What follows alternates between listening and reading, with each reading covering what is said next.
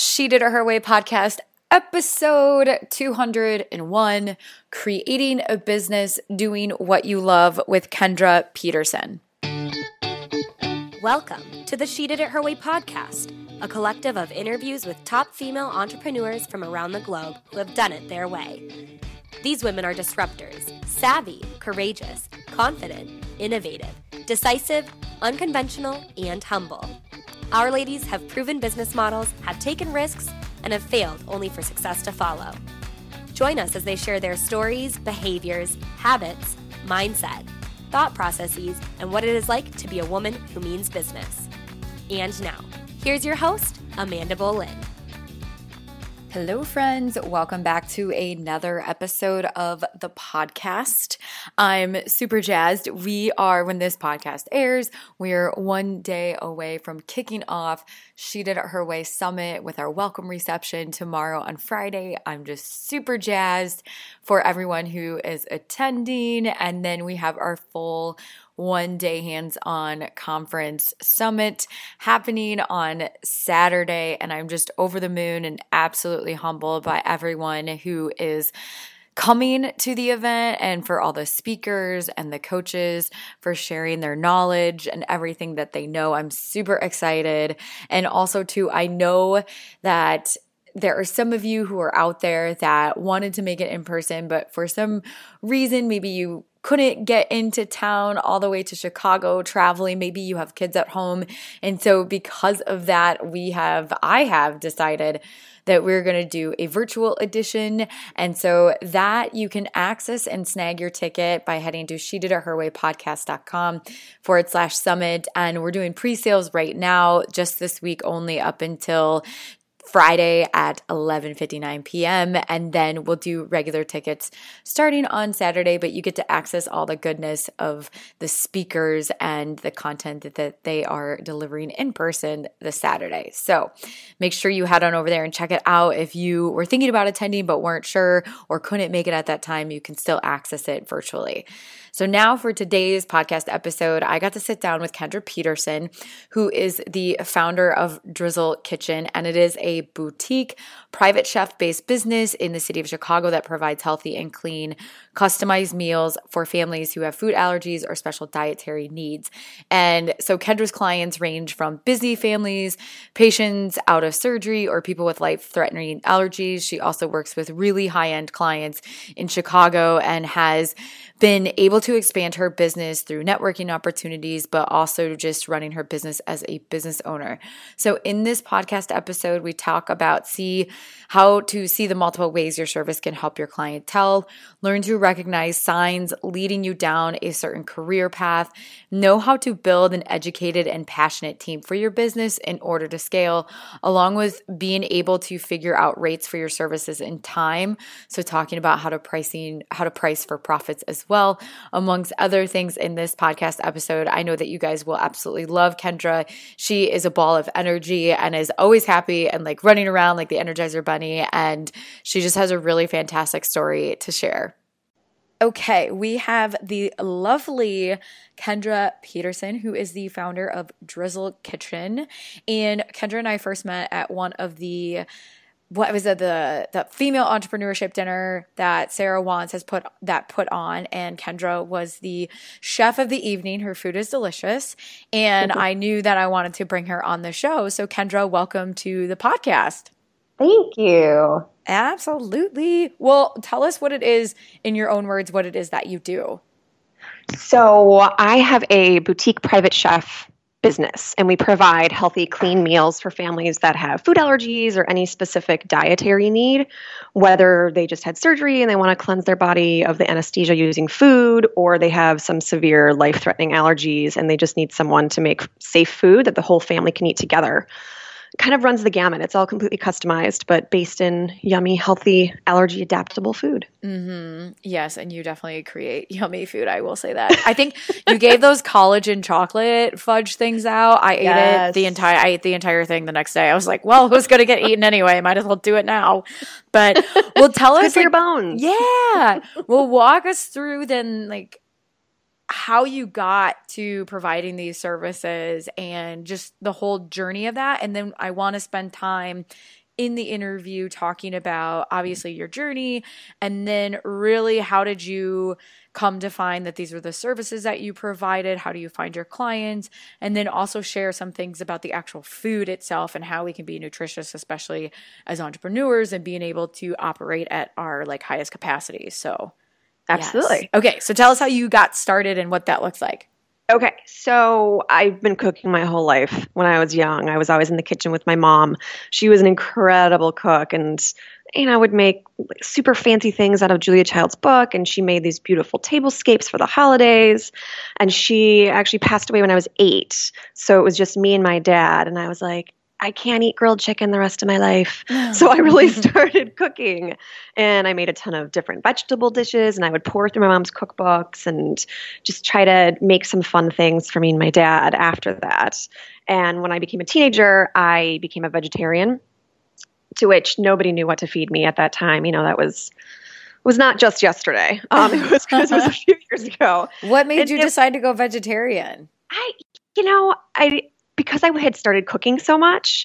Uh, I think it was when I was twelve. I don't know. I was like looking at a chicken breast and I was going to cook it, and I'm like, I just I, that doesn't look good. I, I started relating it to my own body, Mm. and that freaked me out.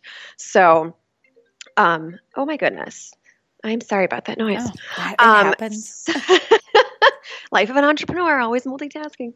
Um, so I became a vegetarian and just started cooking a ton more. And my dad was really smart, and he said, if you want to do this diet, then we're going to take you to the doctor, talk about healthy eating to make sure you're getting your nutrients, and we're going to get you some vegetarian cookbooks. Mm. And that kind of started my obsession with food. And I was like eating tofu cheese and, you know, making like strawberry soup and all this crazy stuff where my girlfriends were having, you know, pizza puffs and like cocoa puffs for breakfast. Mm. So in high school, I kept cooking more and I was really, really active in sports and I started getting much more into the healthy food.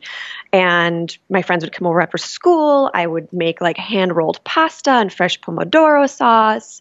And it just became this thing that I, I loved. It was fun because all my friends were happy and fun and excited about the food. And I was having fun and I was excited about the food. So it just, it seemed like a really great way to enjoy meals and enjoy time with your friends. And I went to college for food science and nutrition because I knew I could always go to culinary school later. And when I graduated school, I'd already had enough culinary background from college that I didn't really feel like I needed to go to culinary school. And plus, I didn't really want to be a restaurant chef. And at that time, there wasn't really another option for people who cooked. So I, I kind of dabbled in with Williams Sonoma. I helped them open some stores. I did some cooking classes for them. And then I um, I, I, just started as I was doing the cooking classes. I think people asked if I would cook for them, and I was like, "Oh, I don't know. I don't know. I don't really do that. I'm really busy with William Sonoma." And then I was doing my sister's kids' birthday parties, and one of her friends was like, "I really need someone to cook at my house. You make such great food. I'm going to hire you." And I was Mm. like, and when was okay. this? At what like what year was like, that this? sounds good. Uh, this was 13 years ago. Okay. 12 years ago 13 12 yeah and so i just started cooking healthy for her she had like seven kids you know lived in the suburbs. I think her husband was in finance so he wasn't really home that often and she was just juggling all of this and didn't know how to juggle the food portion. And i was like that sounds great. Like i love to do this. I'd be happy to feed your family healthy food. And and it just kind of stemmed from there. So i started talking to people about hey if you ever need someone to do food for you hey if you need someone to do food for you. And so very slowly it started trickling like into my head that this might be something I could actually do, but I didn't know how to get there. Mm. So I ended up um, quitting full time at Williams Sonoma, just dropping down to part time, and I went to work at the Chopping Block, which is a cooking school in downtown Chicago. And I just soaked up every bit of information the chef instructors. I mean, there was such serious talent there. Like there were Alinea alums and Charlie Trotter alums, and that's just kind of where they went when they got burnt out. So I would quiz them on everything in the kitchen and food related and cooking related. And that's part of when my my business took off because I think I gained more confidence in in the kitchen. And then I also became more vocal about providing the service for people. so at that point i'd had a few clients and i was uh, volunteering for step up women's organization mm. or step up women's network and one of the board members was referred to me she was having a birthday party for herself she needed a caterer and so we worked together and she was so impressed with the food that she sent my contact information to everyone in her contact list oh my gosh that's amazing was, oh my god it, it was like it was like the the first big female connecting entrepreneurial sort of emotion where I was like, chicks hang together and they want to help each other. like it was, she didn't have to do that. I mean, it was awesome, and that really catapulted my my business. It br- totally brought me up to the next level. It got me into a caliber of um, clientele in Chicago that I don't know that I could have gotten into on my own without someone kind of helping open that door. And that's really where I got a lot of my clients. So I started working with some Cubs players. I started working with um, some other families that had some really serious food issues, and that all stemmed from there. You know, it's it's it was the networking from there. So working mm. with the mm. Cubs players, I worked with their wives also, and then I started working with their trainers. Um, I work very closely with Jim Karas. It's a personal training studio in Chicago, and they're wonderful. And they referred me to a lot of people and it's people who are super super health focused so it just it was like this spider web of networking that kind of happened after that night that i catered for that woman when she sent out um, the email. It was it was just the kindest thing she could have done. So fast forward a few years i was connected with a family whose son had some behavioral issues and they were the mom was really trying to tackle it with therapy and food and the dad had kind of checked out. Mm-hmm. so when they asked me to come in they wanted me to basically just focus on the on the little boy and what his food needs were. And when I came into the house, I was like, "Oh, there's a bigger there's a bigger story here. Like we need to work on the whole family." Yeah. So after a few months of myself and plenty of other therapists, um, I started doing some cooking classes with the dad to kind of bring him back into the loop. I started making meals that the whole family could eat together, and very slowly they started eating together again. The parents' relationships started getting back together, and that was really the first client where I was like, "Oh my god." Food can literally change your life. It's not just like, oh, I need to eat healthy or, oh, I don't know how to cook. It was like, food was literally one of the reasons why they weren't a family anymore.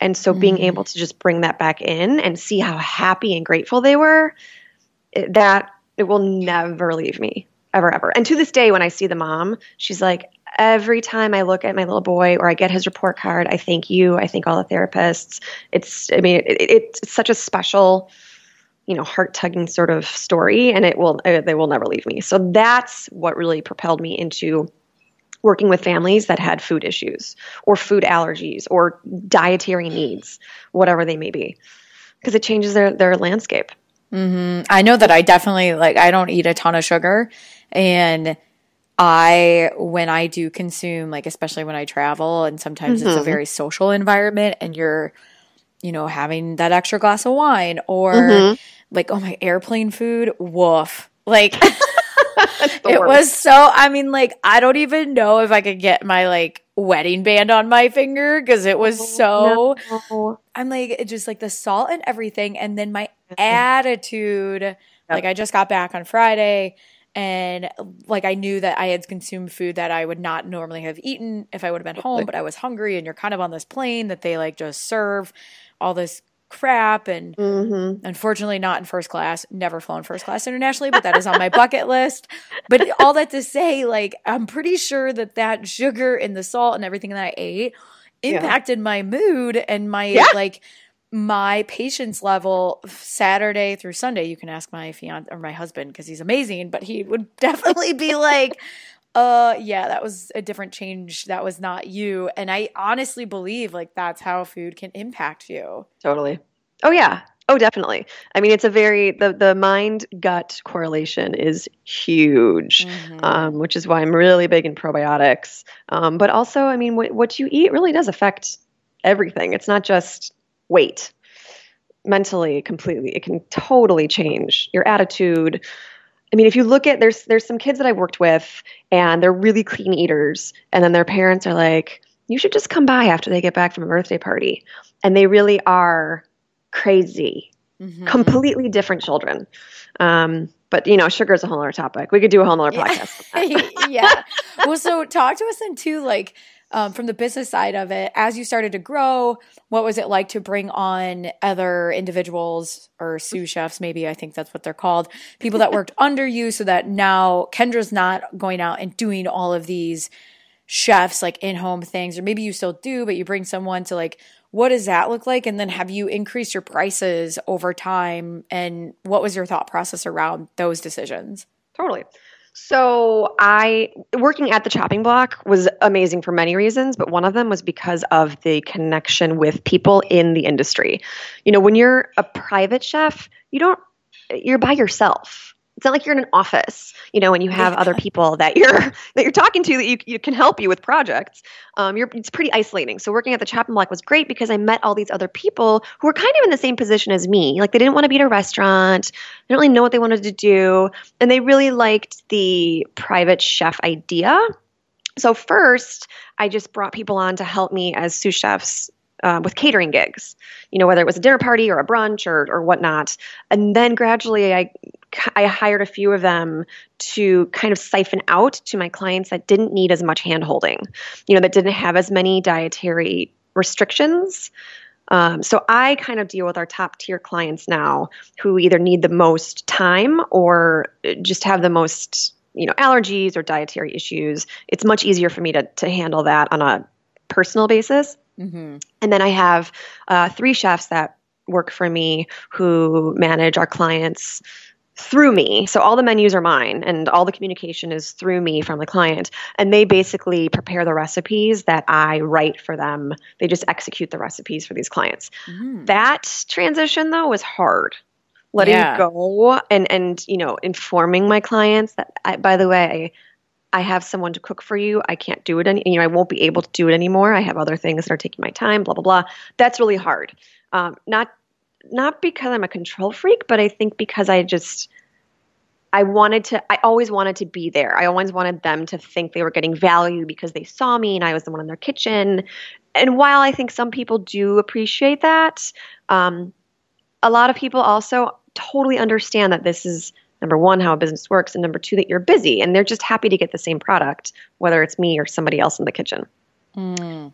Um, and, and at that same time was when prices increased because with demand you can increase prices but that was also not an easy thing and i have found talking to a lot of other female entrepreneurs that we totally undervalue ourselves yeah we, we definitely don't we don't price ourselves the way we're supposed to. I think it's because naturally we're just nurturers and we're like, well, we'll just do it for free because it makes them happy. And yeah. not the way to run a business. no, and I like I and I say this knowing that it like coming from the same same sort of thing like I personally just always want to help and yes. say yes. And then it had gotten to a point where then I started resenting the things that I was saying yes to. Right. And for this say, and then I was slipping on the other things that, again, like I had made these commitments, but I like, my natural tendency is to want to do everything. And I really had to learn to say thank you, but no thanks totally. in a way that it was like, okay, even though I'm saying no, I still want to be able to be a resource. How about, you know, go here or think, of, did you think about this or use this resource or like, um, instead of meeting for coffee, come to this event. Like I'm going to be there. And it's just, it's not out of, re- it's not out of hurt to anyone. It's more out of the respect for the people that are that have invested time, money, and resources into the things that I'm offering, and I want to make sure that I'm giving them the utmost attention. Totally, totally. But it's hard. It's a it's a hard line to to balance. Mm-hmm. I think. Um, but yeah, so that was that, that's kind of when I brought people on, and I'm and I'm constantly looking for healthy minded, nutritionally focused chefs who are interested in doing some work like this. You know, the challenge is that with my business, it's not I don't have full time positions for people. Mm. So it, you really have to find somebody who has a flexible enough schedule, um, but then also who has the knowledge to cook the way that I need them to cook. You know, it's not just somebody who went to culinary school and knows how to blanch something. It's I, I, want somebody who knows what collagen is and which variety is the best and what ashwagandha is and all that kind of crazy stuff. So yes, mm-hmm. that yes. So yeah, so that's that's kind of what's brought me up to this. I have an assistant. I hired an assistant about a year ago, and that was like the best idea ever. Um, How did your life change? You know, she, she, first of all, she's super cool. Like, she's nice to hang out with, which was just an added bonus. Um, but it made my days much less stressful. Like I didn't wake up with stress knowing that I had two back-to-back clients to cook for mm-hmm. that I, you know, I'd start at 8 and I wouldn't be done till 8. Um, I mean, sometimes I would eat with my families that I cook for because I'd be there so late. I know. And they're wonderful that they offer that.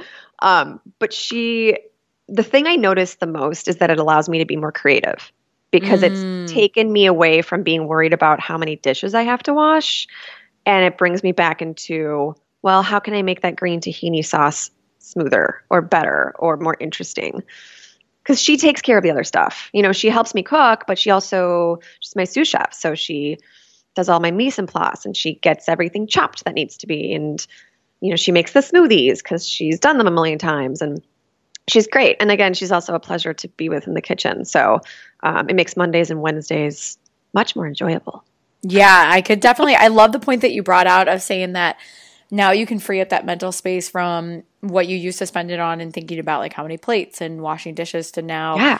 It's it is so true that when you can free up that stressful stuff and the stuff mm-hmm. that zaps energy because we don't get energy from it, then we can really actually reallocate it in doing the things that help make the business even even better when you going back to like when you were talking about pricing and changing mm-hmm. that or like how did you like what do you factor in that goes into your your rates and the reason why i ask this is because i want the listeners who are listening obviously to think about their business or the business that they want to start and making sure they include all like think about all the things that it takes for you to perform your service.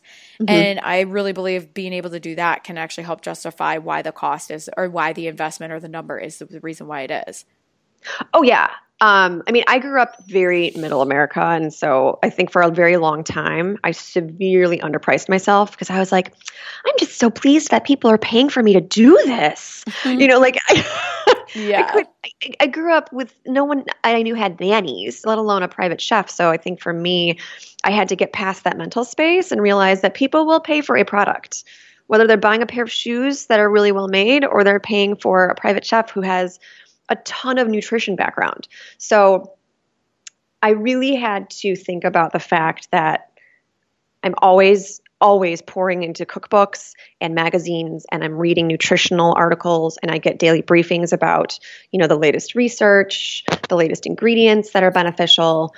So it's not I, think that I think when I when I realized that I could charge more and I needed to charge more was when I stopped thinking about just being paid for the specific time I was in their house. Mm. You know, because that, that the price where I'm in their home, the price where I'm physically doing the work, also needs to include all the other work that I do, whether it's invoicing or going to the farmers market because they have better produce there. It takes longer, but they have better produce there. Or uh, you know, researching which is the best collagen to use. That takes time and you should be paid for it otherwise why you know because that because that feeds into why you do a good job or why people value what i do because i'm not just saying oh i read about this and i think it's great. Like i right. really try to dive into it and make sure that it's not just one research article that was on 15 people. Um, you know, there needs to be some validity to it. So while i think i probably do still need to massage my pricing a little bit i feel much more comfortable where i'm at I feel much better about the price that I charge for my services. And then also, I mean, the the di- my my prices differ based on whether you're a weekly client because that's the way the business is set up. You basically get like a weekly slot, mm. or if it's just one-off catering. You know, the weekly clients are more consistent. It's a it's a more steady annual income. So that is usually a little bit less than like the one-off catering. So and and I yeah. have a, you know it's it's um it's more predictable. Exactly. It's exactly. like volume based work. Right. Right. So so that pricing is a little bit different. And also my nights and weekends are super valuable time and holidays also. So those prices go up. If you want me on a Saturday night and it's in December, you're going to have to pay for it. Heck yeah. Everybody wants me. That's why photographers get paid what they get paid because yeah. they're giving up their weekends like it's exactly. so worth. What are ways then that you have streamlined your business over the years and like so for example, if you know what to expect for next week, when do you do that planning? How do what's your thought process? How have you implemented hacking per se ways in your in your business? So I I really, really try. it doesn't always work, but I try not to respond to my client emails mm-hmm. after like seven o'clock at night. Um, not because I don't want to be responsive, but because I once was talking to somebody and I was like, no, I just need to always be available. That's what they pay for. That's um sorry. Apparently I'm very popular Your this morning. Clients are all over that. They're like, um, come make me food, please. Um uh, oh God, and of course now I'm oh, I, I'm trying to remember where where I left off. oh yes, streamlining. So I try not to respond to them after seven or eight, not because I don't want to be responsive, but because I don't want them to become accustomed to me always responding at nine o'clock at night because mm-hmm. I have a mm-hmm. life. And for years, I would work any time of the day, any time of the week um, because I thought that's what you do. That's what you do when you're busy. You're, that's that's what successful means. That's not what successful means. So if I can get my work done in a certain amount of hours, there's always going to be work, always. So whether I say I get my work done by seven o'clock, I'm going to have 75 other emails I could send, but I have to give myself a cutoff, unless I have a deadline, of course. But you need to give yourself a cutoff because I just never wanted my clients to think that it would be okay for them to send me 77 emails and expect me to respond to them. Right. It's like training them. Yeah, kind of. And I respect that too. Like, you know, I'll send an email to somebody and I don't necessarily expect to hear from them until the next day if I send it at night because people need lives.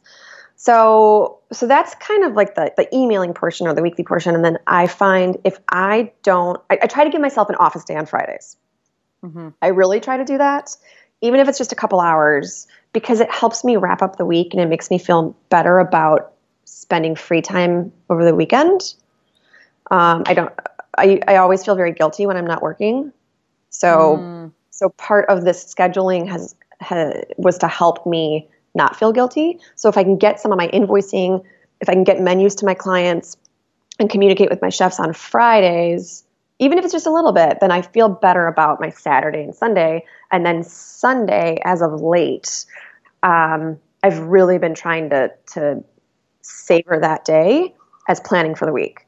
If I don't have Sunday to plan for the week, like if I'm out of town or if I have an event or if I have a party or something, um, I, Monday mornings are rough. Oh, rough. I yeah.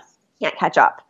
So, you know, I just set that time aside. And and working on Sunday afternoon doesn't mean I miss my weekend because I, you know, Friday, my office day, maybe I'll go meet a girlfriend for coffee in the morning. Like it's this kind of balancing act. So I might get some more free time during the week on a Friday, but then I have to spend time on Sunday, and that's cool. I just have to schedule it and make sure that I'm not just in front of my computer for 14 hours with accomplishing nothing. Right. I there's um I used to I used to do that too like 3 or 4 years ago and there's times where I've still done it before and then it I made me made me realize that time mm-hmm. is one of these things that we can expand it into almost every single hour of the day if we'd want. Oh, yeah. And and so if we don't hold ourselves accountable first by saying, okay, I'm only working, for example, between 8 a.m. and 5 p.m. just to make mm-hmm. it easy. And we don't live within those uh, constraints, I guess, for lack of a better word, mm-hmm. then we allow ourselves to expand it from nine hours to 10 hours. And so, really, when we put those parameters on the amount of time that we work and we hold ourselves accountable, I think that actually does a really great thing because then it forces us to say, well, if I'm only allowing myself to work for this finite amount of time, I have to make better decisions with what I do with it Totally. Order. And so you start like that for me at least, like you start weeding things out or you start looking at it and saying, okay, excuse me, what am I doing that I don't personally need to be doing? And mm-hmm. then what do I outsource? What do I get rid of? What do I say no to? How do I like focus it? So that was like a really big learning lesson for me in terms of just managing the time much better. Oh yeah. I mean, if, if I have like an entire day that I can do stuff in, I get nothing done. Uh-huh. like, you know, but if I have an appointment at noon and an appointment at three, and I only have from like nine until eleven thirty to get stuff done, I'm way more efficient. You know, they say they say if you want to get something done, give it to a busy person. Mm-hmm. It's true. I mean, there's a reason why they say that. Yeah, no, that's because then you know that like you don't expand into all this time because you're like, I have no other time I can get this done. Uh. Tell us about one of your biggest so-called failure moments or like a really big moment where you grew. So you made a mistake but you learned from it and you grew from it. Oh gosh. Um i should have known you were going to ask me that question. It's like it's a hard question to answer. Um I would have to say it's not okay. It's not one specific instance. It's not like you know I burned someone's kitchen down or something. Um, but I think it's not setting up my financials in regards to taxes correctly mm. right away. It took me years to dig out of paying taxes. Mm. Because okay, I tell us more nobody about that. Ta- well, nobody taught me about that. You know, and the way that I started my business, you know, I didn't have to raise capital and set up a business plan. It just kind of organically grew. Mm-hmm. So I didn't really have any insight into how it should be running from the back end, the financial end. And, you know, I think my first year I made like, I think I made like $16,000 the first year I had my business. I do not know how I lived. did I eat more than just like crackers and water? I mean, I think I did, but I remember I got my tax bill that year and I was like, oh my God, what I, I, I, can like barely afford my rent. What how what do I do with this? Mm-hmm. And it was I mean it was a couple years of that. No one talked to me about you know paying your taxes on a quarterly basis. Right. Nobody talks to me about hey you you going back to what you charge. When you are a contractor, you need to factor in that your thirty percent of what you get paid is going to taxes. Mm-hmm. It's not like when you work for a company and you get your paycheck and pretty much all that's yours. Yeah, you know. So no, totally you know, I was like, I was like, great, I got a two hundred dollar check. No, no, no, you didn't. You got like a hundred forty dollar check. and I didn't. I mean, I really just didn't comprehend that for a couple years. And so then once I realized it and had all of this tax stuff I had to deal with, then it took a couple more years to dig out of it. So, you know, luckily I've worked with some really great accountants and I, you know, got set up on QuickBooks, which I was just like doing my invoicing on Excel before then. Um, once I got some advice about that, it helped because now I'm more organized and now I know kind of what to expect on an annual basis. And it's not just something that I think about on April 13th, mm-hmm. you know, mm-hmm. with two days to get to tax day. It's, um, it's something that you know you're more more concerned about because you number one I've done it before and number two I know that I have to plan for it ahead.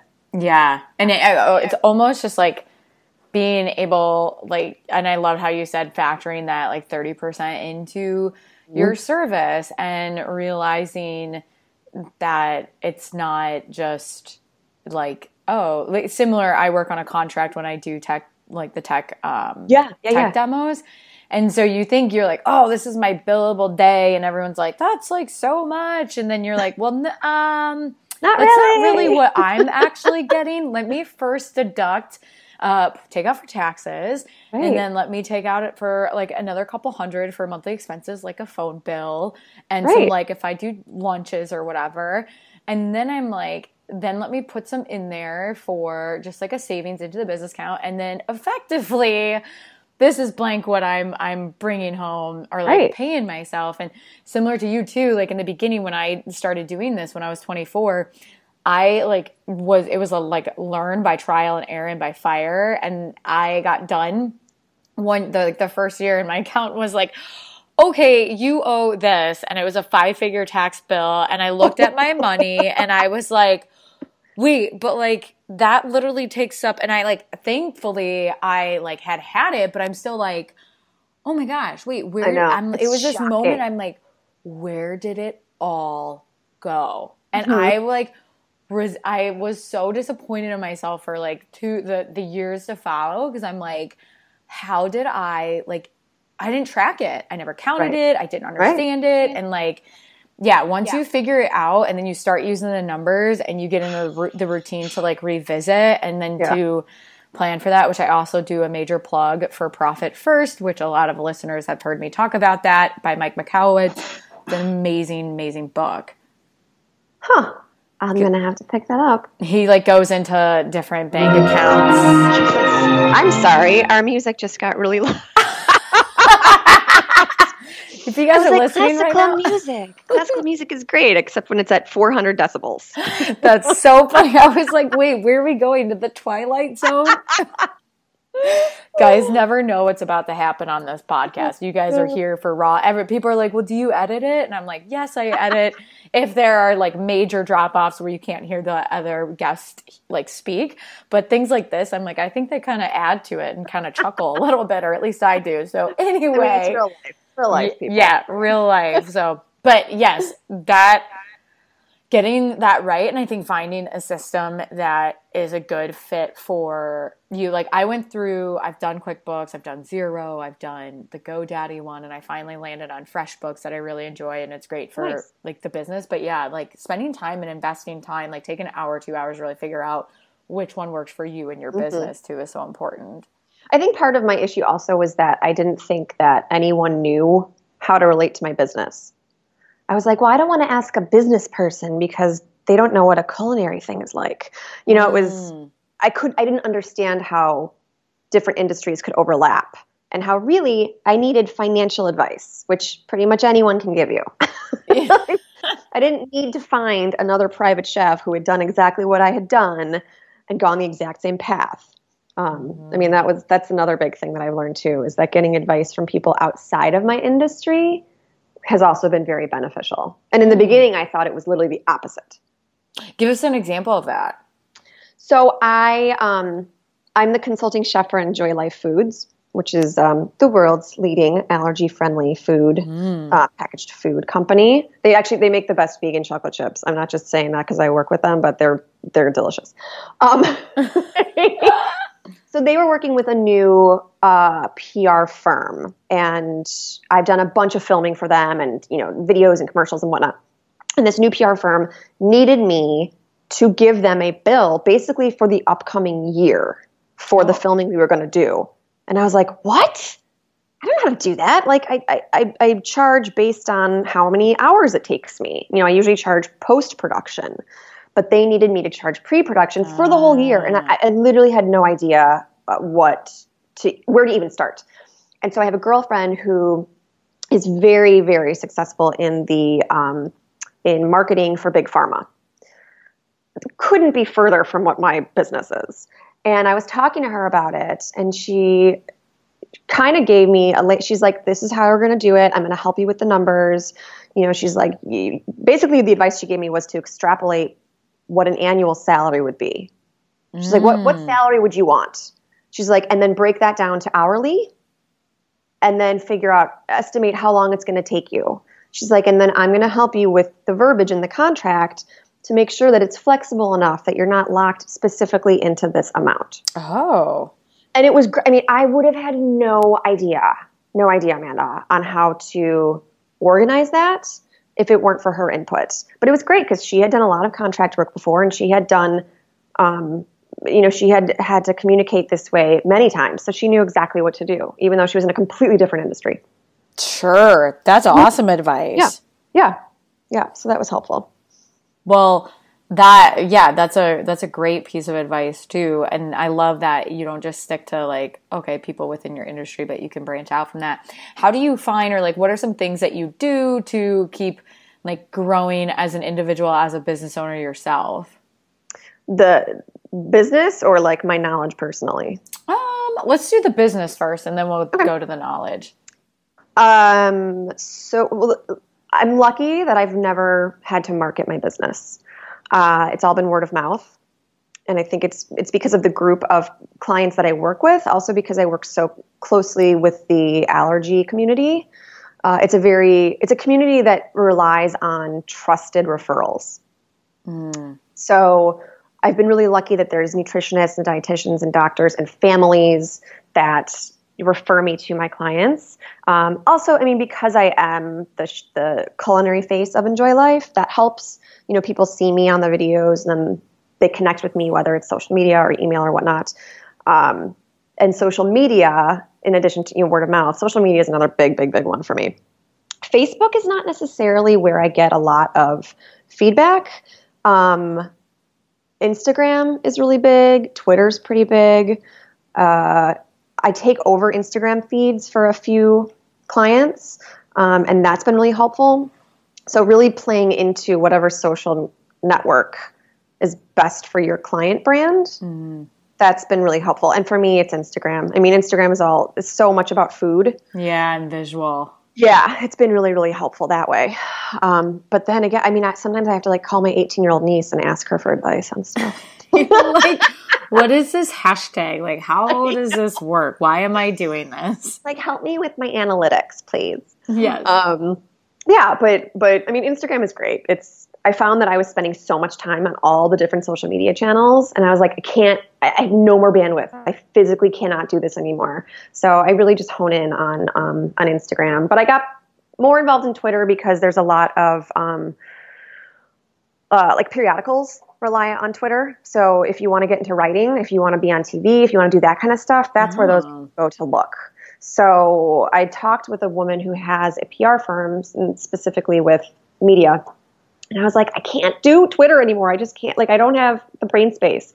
And she's like, you know what? That's cool. She goes, post twice a month, and then put something in your profile like, find me, find me more active on Instagram, or find me on Ah. Instagram, or see my latest news. Find me on Instagram. She's like, give people another channel to find you so then they don't feel like you're just this weird person who doesn't post anything, but you're kind of on Twitter, but you're not really. Oh, that's a good. That's a really good piece of advice too. And I love Yeah. like don't you don't feel like you have to go on all the platforms, figure out which ones make sense for you and your business and your product or service, and then be able to like redirect people when they do go on something, so that you're not like, oh, this person ghosted. Right, right. Yeah. no. And I was like, oh, I did that for a couple of years, I think. and Um, yeah, That's a- so. she's back. So, well, a couple. I have a couple last questions before we Yes. wrap up. One is what is what's been one of your favorite books that you've read? It doesn't. It can be business or it can be whatever you want.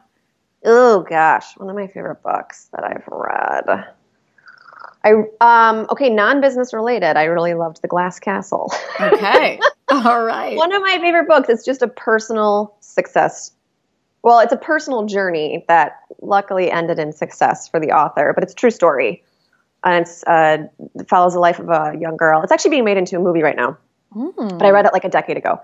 Um, it's the life of this young girl, and her family is totally poor, but they her parents present their life as an adventure. And then when she's a teenager, she finally realizes that it's not really an adventure. They just have no money. But it's just it's really interesting Oh. to to see the perception of from the parents and then from the daughter and so that was interesting. Um, and then, oh gosh, most recently, um, I really like. I think just because it's such an amazing story, um, Grant Achatz, his uh, biography. I think it's called Life on the Line. I think that's what it's called. Um, but it's incredible. If you don't know, to the listeners, if you don't know who Grant Achatz is, he's one of the best chefs in the world.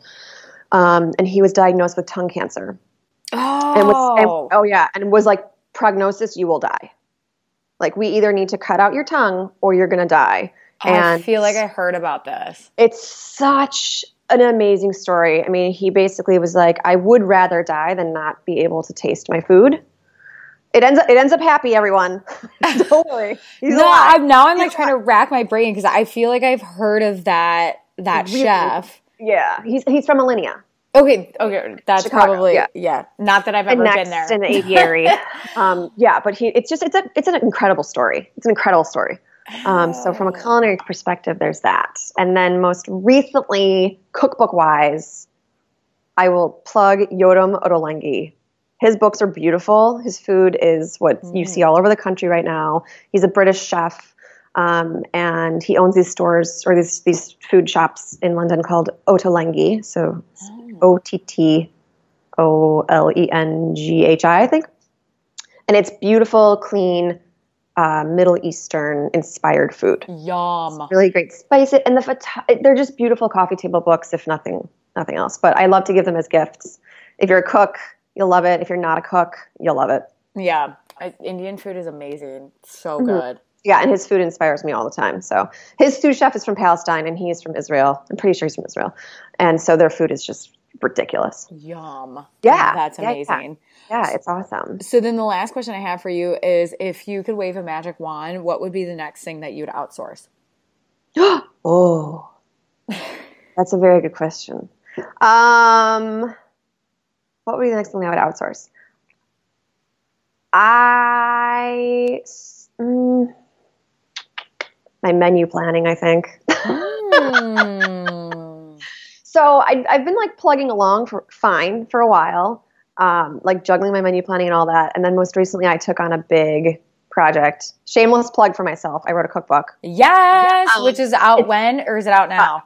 It's not out yet. It'll be out probably two to three weeks. Okay, um, so it'll probably be out by the time this podcast airs. Yeah, yeah, yeah. It should be. Okay. So shameless plug for myself. But my point in saying that is it's a it was a much bigger project than I anticipated.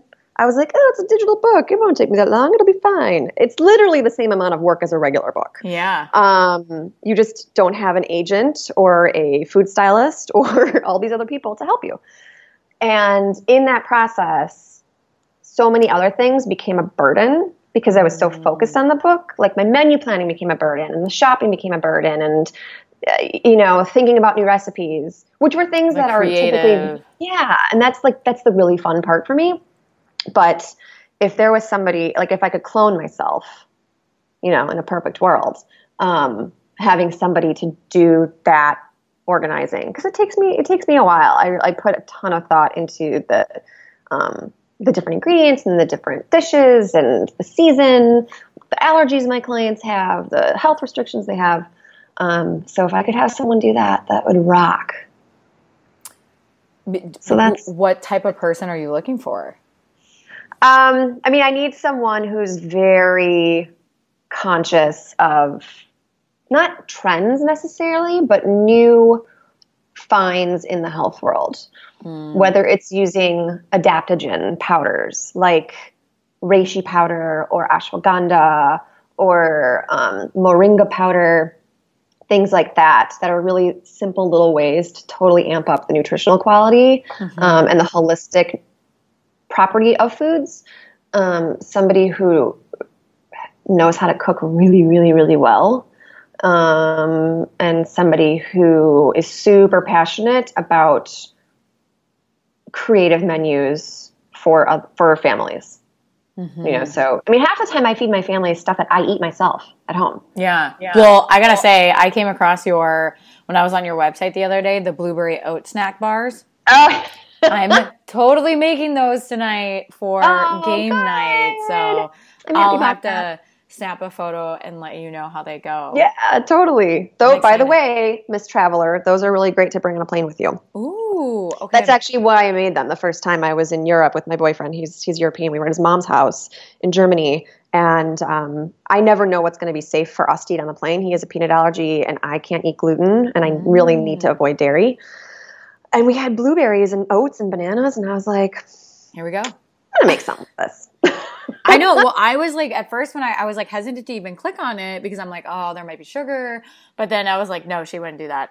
So then I oh. clicked on it and I was like, oh, wow. Okay. So this mm-hmm. is really easy. Like, so I will report back. oh, very happy to yeah. hear this. no, that's amazing. Well, Kendra, this has been the fantastic chat of ours. Thank you so much for coming on the show and sharing your wealth of knowledge and telling us about your journey as a as an entrepreneur and all that good stuff. You guys why don't you just tell our listeners um, exactly where they can find you? Yeah. So thanks for having me amanda. You're mm-hmm. always fun to chat with um, so Drizzle Kitchen is the name of my business. You can find me uh, drizzlekitchen.com. And then everywhere social media world, it's Drizzle Kitchen. Um, and then the book will be a downloadable file on my website in the next couple weeks. Although by the time this is out, it should be up. Yes. It's called Drizzle Kitchen Favorites happy foods for every body and every allergy. Okay. Well, I'm I'm on board. I'm going to buy that. So Awesome. Yay! Thank you. Thank you. Thanks for tuning in to the She Did It Her Way podcast. Did you like this episode? Head on over to itunes.com to leave us a rating and a review. We would love to hear from you. And don't forget to check out she did it her way podcast.com where you can subscribe to our email list so you can receive the inside scoop on our latest episode released each Monday. Now, do us a favor and go make it a great week.